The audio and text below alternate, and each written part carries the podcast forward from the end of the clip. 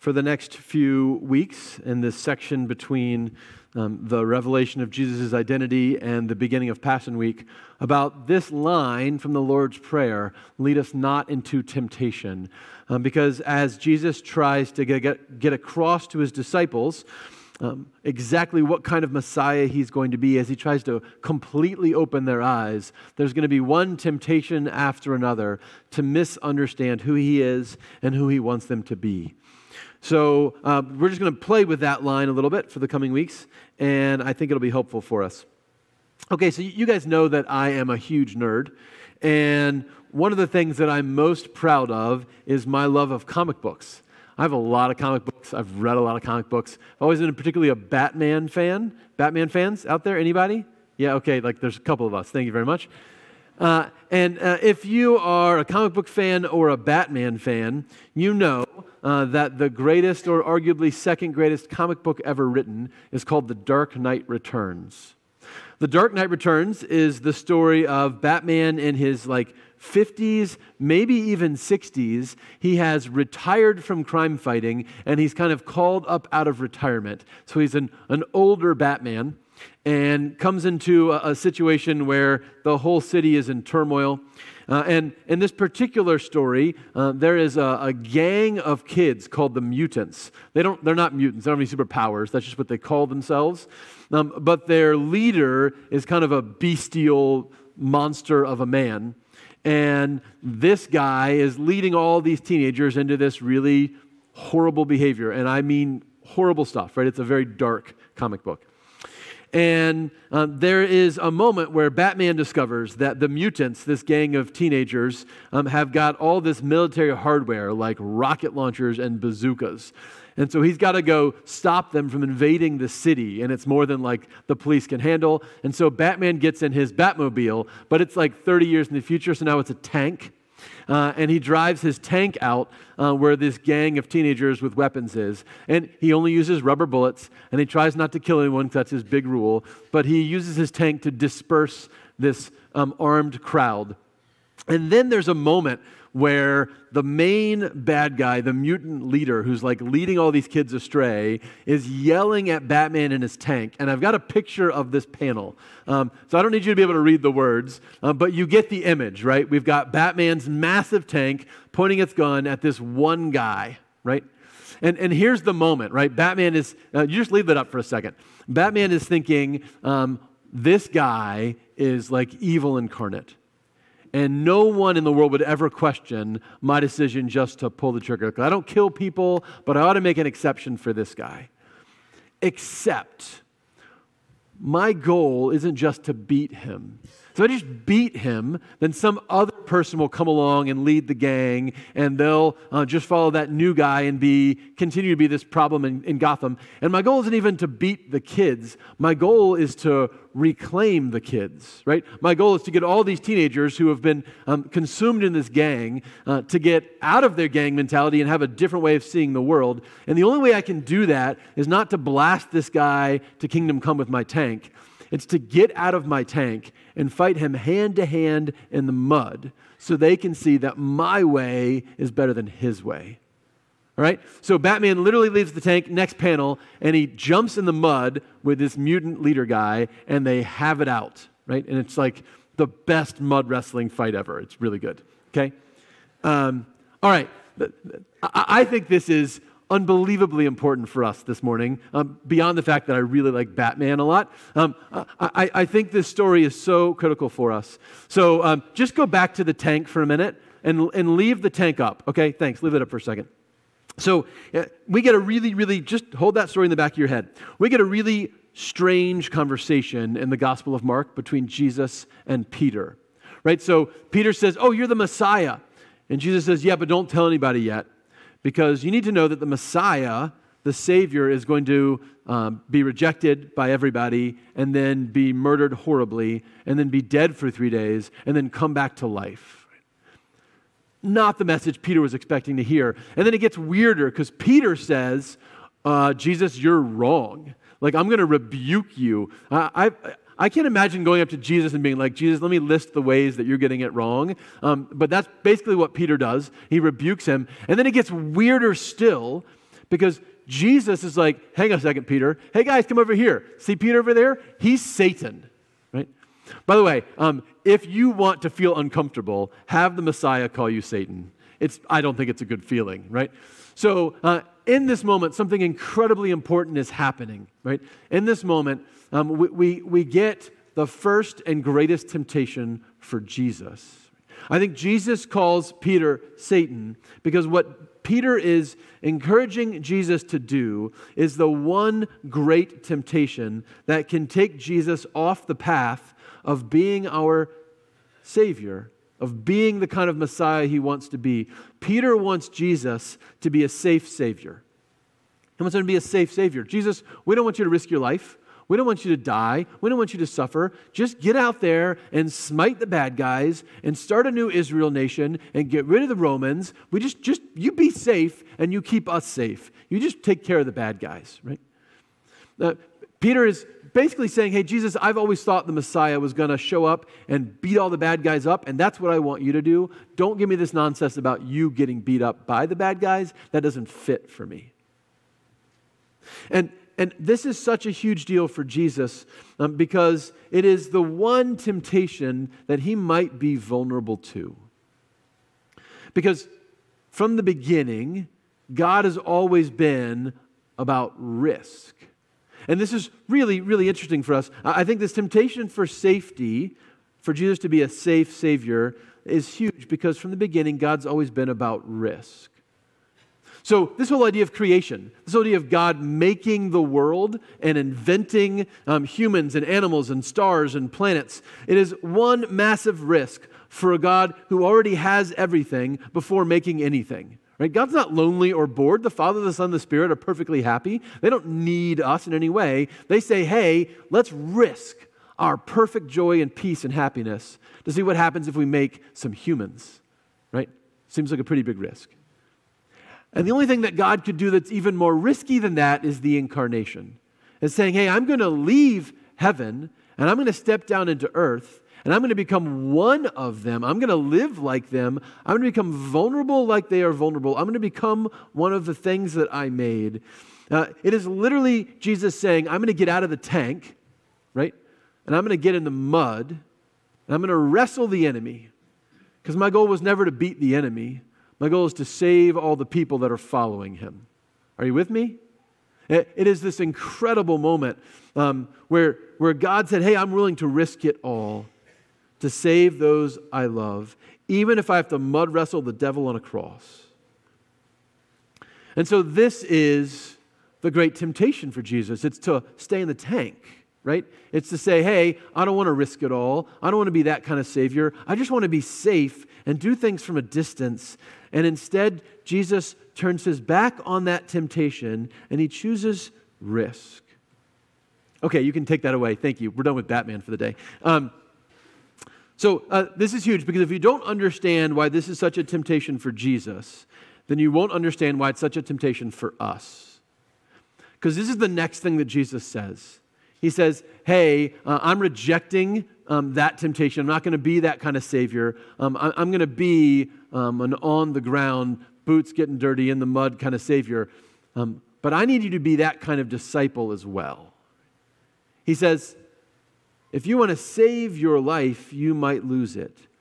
But if you're willing to lose your life for my sake and for the sake of the gospel, you might save it. Jesus says um, he's not looking for safe disciples. Jesus is looking for disciples who are going to be like him, who will practice self denial, cross and all, who are willing to give up what they have to gain what Christ alone can provide. And this is, this is kind of tough. The disciples are going to struggle with this idea for the next, um, really, the rest of the gospel.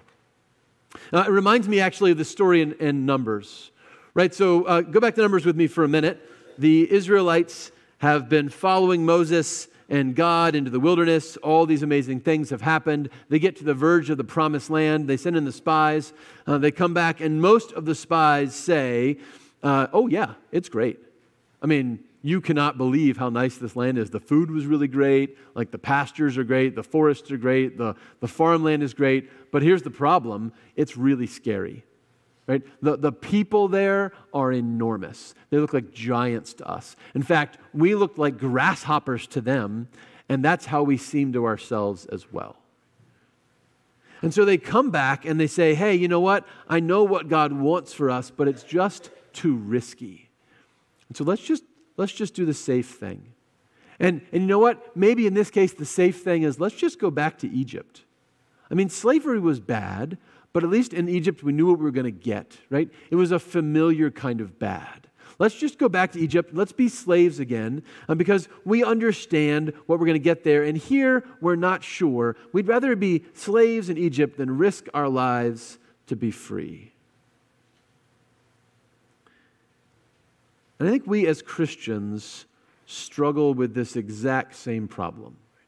We struggle with this idea of what it means to be um, risky disciples, unsafe students. Oh, we're okay about it when it's Christmas Eve and we get to have presents and warm fuzzies, and we love it when we get to hear about God's grace and forgiveness and mercy, and we are all in when we're told how much God loves us and how great we are. Everybody wants a piece of that. But when we get to the hard work of discipleship, when we get to actually changing our lives, what we watch and what we listen to, how we talk to and about other people, what we do with our possessions, how we manage our emotions, what God has called us to do vocationally and relationally, there's all this cost to following Jesus. And faced with that cost, sometimes slavery to sin doesn't look so bad. It seems almost safer, doesn't it? Let's just go back to the way we used to do it. Uh, I've been reading this book uh, I mentioned a few weeks ago called iGen, which is like iPhone generation. It's, those, it's about those folks that have been born since 2015 who grew up always having the internet, always having smartphones. Now, really, so much interesting research about this from a sociological perspective. But one of the really um, compelling ideas for me out of that research has been the iGen's obsession with safety. And like in general, that's kind of a good thing, right? People in, in this generation are much more likely to wear their seatbelts, much more likely to not have sex before they get married, much more likely to not use um, um, risky drugs, much more likely to not drink, much more likely to not drink and drive or get in the car with someone who's drinking and driving. All these really, really good things that are distinctive about this sort of safety mentality that this new generation has. But like everything, there's a good and a bad side to that safety mentality. So, um, one of the, the flip sides that um, this author writes about is the idea that um, this generation wants to be safe not just from car accidents and assault, but from people who disagree with you. Uh, she says, for example, take the most recent version of the safe space, now known as a place where people go to protect themselves from ideas they find offensive. In recent years, safe spaces have become popular on college campuses as responses to visits by controversial speakers. Uh, if students are upset by a speaker's message, they can come together in a separate location to console one another. John Ziets put it in Politico magazine Yesterday's student activists wanted to be treated like adults, today's wanted to be treated like children. Um, this idea gets taken a little bit further. She goes on to say um, that some students um, want to go beyond offensive or extreme speech to being protected from anything that makes them feel uncomfortable or challenges them to question their actions. Everett Piper, the president of Oklahoma Wesleyan University, said a student told him he felt victimized by a sermon on a passage in Corinthians about showing love. Why? Because it made him feel bad for not showing love. In his mind, the speaker was wrong for making him and his peers feel uncomfortable. In this way of thinking, no one should ever say anything that makes a student feel bad, even if it might inspire him or her to do better. There's really an interesting concept for me that we have this like deep need to be safe and it, it extends even to like almost silly things. Like, don't say things I don't like to hear because I don't want to engage with it. And I think this obsession about safety is actually connected to this idea of maturity. John Tyson um, has five steps of what it means to move from a child to an adult. And his first step is a movement from ease to difficulty. From ease to difficulty. And he says, in a nutshell, um, that we are called uh, to be in this maturing process, moving from a desire to be safe all the time to a recognition that risk and difficulty and hardship are critical to life. That all of the most important things that we do in our lives come in those places of challenge and stress and hardship. Uh, and so um, I think um, perhaps for our um, physical and emotional and spiritual lives, part of what, what Christ is calling the disciples and us to understand is that we have to move from um, our, our obsession of safety to a recognition that God calls us to be risky disciples.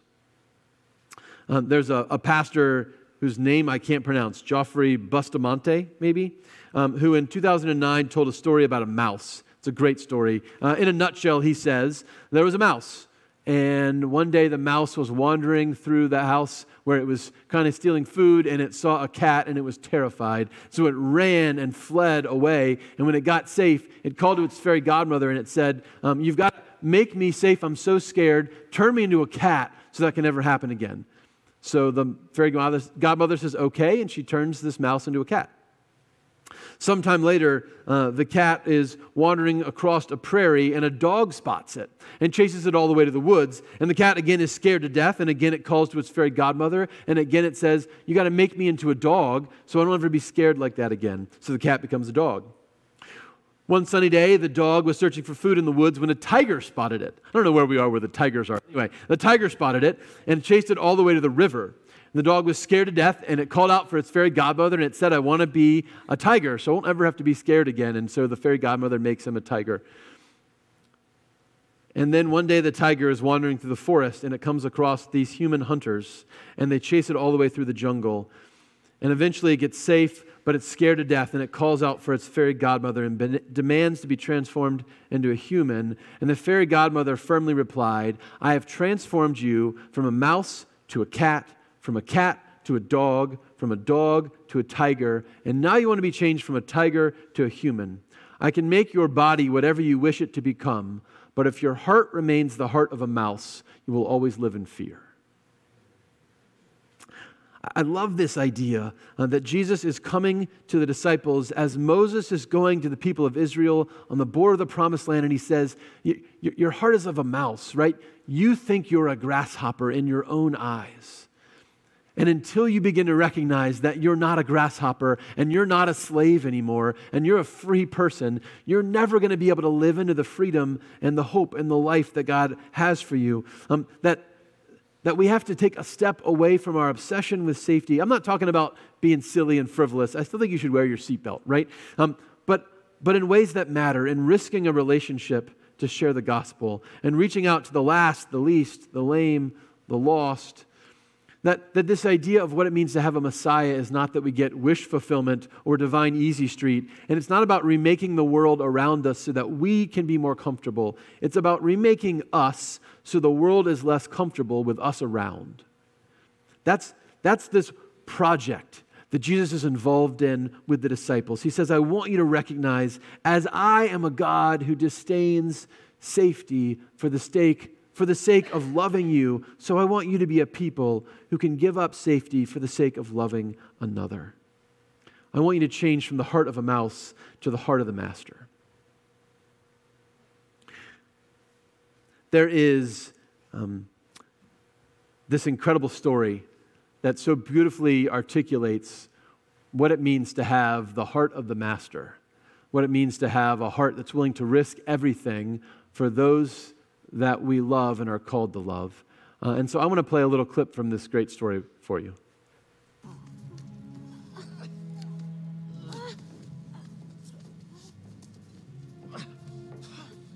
So, where's Hans? What happened to your kiss? I was wrong about him.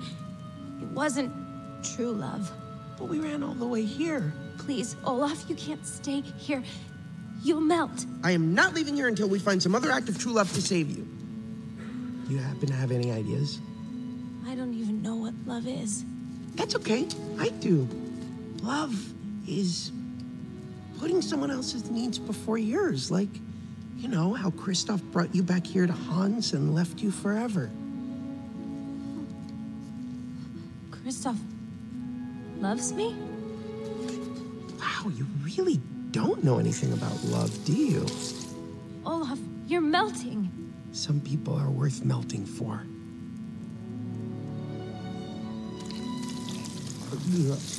No, just maybe not right this second. Okay, great. So I just want to say you got Batman and Frozen in one week, so I hope you're feeling good about yourselves. Um, but there, actually, again, there's so much Jesus in this story. Uh, but I love this idea that if, if Olaf is being a Christ figure here, um, Anna's the disciples, right? And she can't recognize um, that she is loved until she learns to love. Right? She doesn't recognize that Olaf loves her enough to give up his life for her, or that Kristoff loves her enough to give up everything for her, um, or that her sister loves her until she can love herself, until she can give up her life and her safety for the sake of her sister. So I think this is the challenge. I think this is the heart that Jesus is trying to give to the disciples because it's his heart. And I think it's really a struggle for us in our world because um, so often we pass on something different, right? We pass on to ourselves and to our kids this idea that, you know, you got to watch out for yourself and take care of yourself, and it's about your safety all the time. And, and as a parent, I struggle with this, right? As a parent, you know, like I want my kids to be safe, and, and you know I have arguments with my kids about wearing coats when it's cold, and like I, I, I, I worry about all that stuff. Uh, and I worry about something bad happening to them, or I worry about. But you know what my biggest worry is? My biggest worry is not a school shooter. My biggest worry is not uh, that my kids will get hooked on some kind of drugs. My biggest worry is not that they'll drop out of school and make nothing of themselves. My biggest worry is that one day they live to like the ripe old age of 99 and they are comfortable and safe, and on their last day, they still have the heart of a mouse. That in the end of their life, they realize they have lived their whole lives like grasshoppers. They found slavery in Egypt and sin better than freedom in Christ. I want my kids to be ready and willing to spend their time and their energy and their freedom and their comfort and their safety and their lives for the kingdom of Jesus Christ. And if that leads them to North Korea or Iran or Afghanistan, or if that leads them to an uncomfortable conversation in a school cafeteria, or talking to a friend who is an overwhelming loss and grief, or if that just leads them to be a little bit odd because they're not doing stuff that other kids are doing, and they're doing stuff that other kids aren't doing, I'm great with it. Because all I want is them to have the heart of the Master.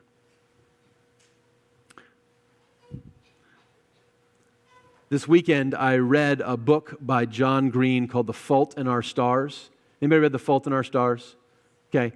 About the same people that like Batman. That's great. Okay. Uh, Fault in Our Stars is an incredible book uh, about two teenagers uh, who both have cancer. They meet at a cancer support group and they kind of fall in love, and it sort of details their story. It's, it's really unbelievably beautiful. one of the, the, the great challenges in the book is that um, the, the boy Augustus and the girl is Hazel. The boy Augustus really wants to do something with his life, and he's frustrated that as you know, a kid with cancer, he might not live long enough to, to make a mark on the world. Um, and Hazel is really afraid of the opposite. Hazel's really afraid that uh, in dying, she's going to just, like, her life will be and her legacy will be hurting the people that she loves because they're going to have to live without her. That she's almost certainly going to die before her parents will, right? before most of the people that love her will.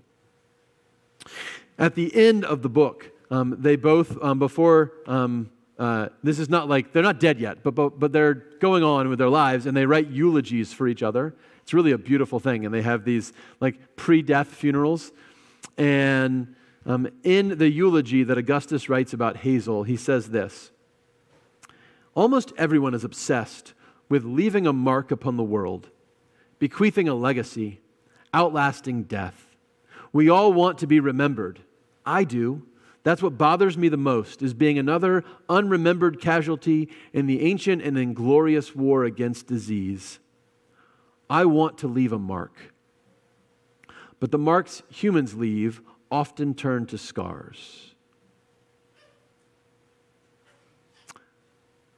You don't get to choose if you get hurt in this world, but you do have some saying about who hurts you. I like my choices. I hope she likes hers. I love this idea that um, while we'd all like to do something grandiose, right? We'd all like to be able to say that, hey, I lived this risky life, and because of my courage and because of the heart of the Master in me, I did this amazing thing for God. But sometimes, sometimes the amazing thing that God is calling us to do is simply to take the risk to love someone, right? Because love makes us vulnerable. Love is the decision to get out of our tanks and get into the mud with people and their messy lives, right? Love makes us vulnerable. Sometimes um, the, the mark that we leave is the scar um, that comes from loving a spouse, a friend, a child, a parent, a sibling, a refugee in South Sudan, a hungry family in Wausau, that weird kid in your class, right? That's Jesus, right? That's Jesus. He is an unsafe Savior. He is a scarred Savior who, even today, carries with him, seated at the right hand of the throne of God, the wounds of his victory. Jesus wants unsafe students, scarred, risky disciples who know that it will not profit us to gain the world if we lose our souls, who recognize that our wounds can be victories as well if we gain them with the heart of the Master within us. Friends, the temptation to safety is strong, but follow Jesus, for he will lead us not into temptation. Thanks be to God. Amen.